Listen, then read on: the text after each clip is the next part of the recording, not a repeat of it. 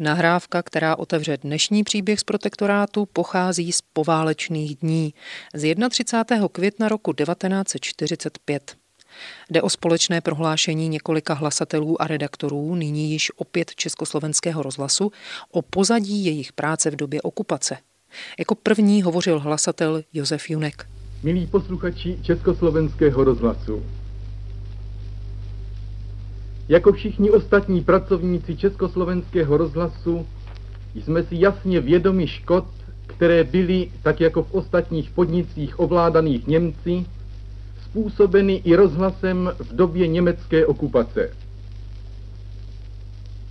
My čeští hlasatelé jsme byli postaveni před nutnost propůjčit své hlasy ke škodlivé práci, k hlášení zpráv a politických úvah, jež jsme vždy četli s největším odporem. Rozhlas totiž v době okupace spadal pod německé ministerstvo propagandy.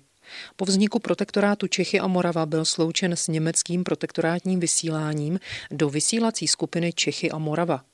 Další změny přiblíží host dnešního příběhu, historik Filip Stojaník z Univerzity Jana Evangelisty Purkyně v Ústí nad Labem. Z rozhlasu samozřejmě museli odejít pracovníci, kteří byli neárijského původu a nesmíme zapomenout ani na přísný cenzurní dozor, který zesílil v roce 1940. Šlo o takzvanou programovou intendanturu, která podléhala úřadu říšského protektora. Zpočátku na rozhlas dohlížel vrchní cenzor SS Hauptsturmführer Wolfram von Volmar. Ten byl v roce 1943 odvolán a poté měl nejvlivnější médium té doby pod palcem ministr školství a osvěty Emanuel Moravec. Ale zpátky k poválečnému prohlášení redaktorů. Teď promluví reportérská hvězda Josef Cincibus. Nesměli jsme a také jsme nemohli opustit svá místa, aby nebyla obsazena lidmi nespolehlivými, národními odrodilci a zaprodanci, kteří by mohli těchto míst využít, jak se to ve dvou případech také stalo, k nebezpečnému ovlivňování národa. Bylo učiněno mnoho pokusů, aby naše soudržnost a jednota byla rozbita dosazením těchto živlů českému národu nepřátelských. Pokud jsme my mohli zůstat na svých místech, měli jsme možnost různým způsobem, kterému jste dobře rozuměli, ve svých hlášeních i reportážích naznačit svůj záporný postoj k nacistickému násilí. Častěji bylo podstatnější to, co se neřeklo, anebo řeklo s jiným přízvukem, než to, co se říci muselo. Historik Filip Stojaník slova Josefa Cincibuse potvrzuje. Samozřejmě, že mnozí hlasatelé používali dvojsmyslná vyjádření, kterými dávali najevo své skutečné mínění. Ta doba a způsob jejich práce byly o hledání kompromisu. Na jedné straně bylo rozhlasové vysílání samozřejmě nacisty velmi sledované a hlídané, ale přesto na straně druhé se někteří hlasatelé snažili promlouvat k veřejnosti tak, aby bylo patrné, co si skutečně myslí. K tomu sloužily i četné jinotaje, asi nejslavnějším příkladem je rozhlasový přenos, ve kterém novinář František Kocourek komentoval 19. března 1939 přehlídku německých vojsk na Václavském náměstí v Praze. Zazněla zde dnes již notoricky známá slova odkud si zdaleka přiletěla nad Prahu také velká černá vrána, která se spustila a plachtěla od muzea. V roce 1941 byl František Kocourek zatčen a v následujícím roce zahynul ve vyhlazovacím táboře Osvětim Birkenau. Ostatně i reportér Josef Cincibus byl zatčen. V březnu roku 1945 byl obviněn ze sabotáže.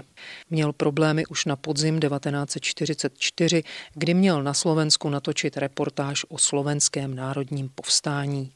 Jinotajů v ní bylo ovšem tolik, že bylo nutné ji zásadně přestříhat. Také on musel ve své profesi hlásit a popisovat události a zprávy, které se v době nacistické okupace od hlasatelů vyžadovaly, například komentovat Heidrichův pohřeb.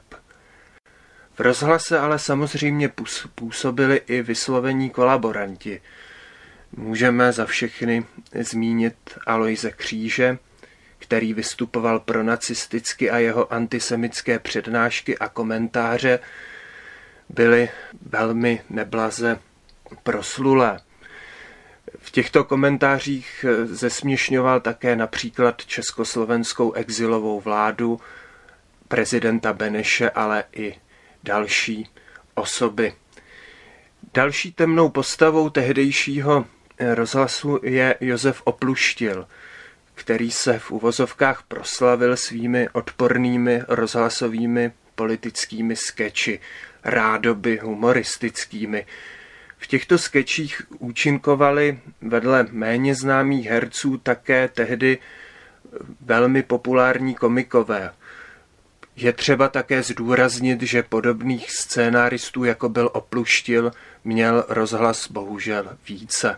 Doplním ještě, že Alois Kříž byl pro kolaboraci v roce 1947 popraven, scénárista Josef Opluštil byl několik let za mřížemi, po propuštění spolupracoval pro změnu s komunistickou státní bezpečností.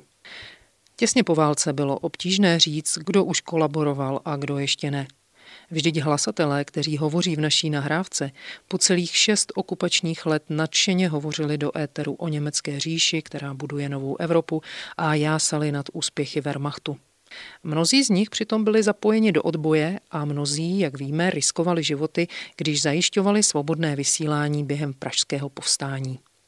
Sami redaktoři k tomu v naší nahrávce říkají. Přesto jsme se dali dobrovolně k dispozici, jak již uvedeno v denním tisku i v rozhlasovém hlášení, závodní radě svého podniku i povolaným úřadům. Podle jejich vyšetření jsme byli uznáni v době okupace za naprosto spolehlivé a věrné Čechy.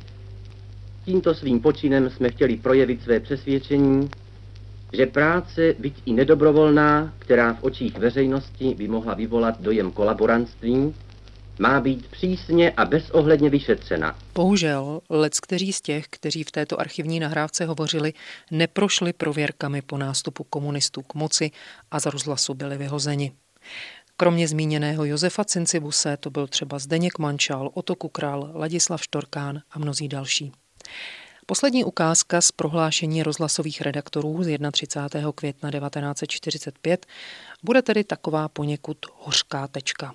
Odhaduji, že hovoří také komunisty vyhozený Stanislav Kozák. V budoucnosti bude naštěstí vždy naprostý soulad mezi tím, co mluvíme, a tím, co také cítíme a myslíme.